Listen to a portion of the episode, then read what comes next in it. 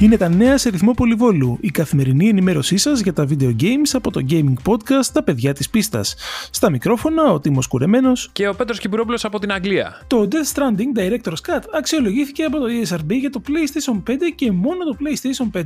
Ω εκ τούτου, ο τίτλος του Hideo Kojima θα κυκλοφορήσει μόνο για την κονσόλα νέας γενιάς στη Sony και όχι για το PlayStation 4. Μετά την εξαγορά μεγάλου μεριδίου της Clay Entertainment και της επένδυσης της στην Ten Chambers, η Tencent εξαγόρασε ένα μεγάλο μέρος της Jagger της γερμανικής εταιρείας που δημιούργησε το 2012 το δημοφιλές Spec Ops The Line. Το GameStop πούλησε 5 εκατομμύρια μετοχές του, βγάζοντας 1,1 δισεκατομμύρια δολάρια, εξαργυρώνοντας έτσι το χαμό που έχει γίνει τους τελευταίους μήνες με τη μετοχή του. Η εταιρεία είχε πουλήσει άλλες 3,5 εκατομμύρια μετοχές έναντι 551 εκατομμυρίων δολαρίων τον Απρίλιο. Αυτά για σήμερα. Ραντεβού αύριο με περισσότερα νέα και μην ξεχνάτε. Κάθε Παρασκευή ανεβαίνει νέο επεισόδιο Τα παιδιά της πίστας σε Google Podcasts, Apple Podcasts, Spotify και στο group μας στο Facebook Τα παιδιά της πίστας Gaming Podcast. Καλή συνέχεια!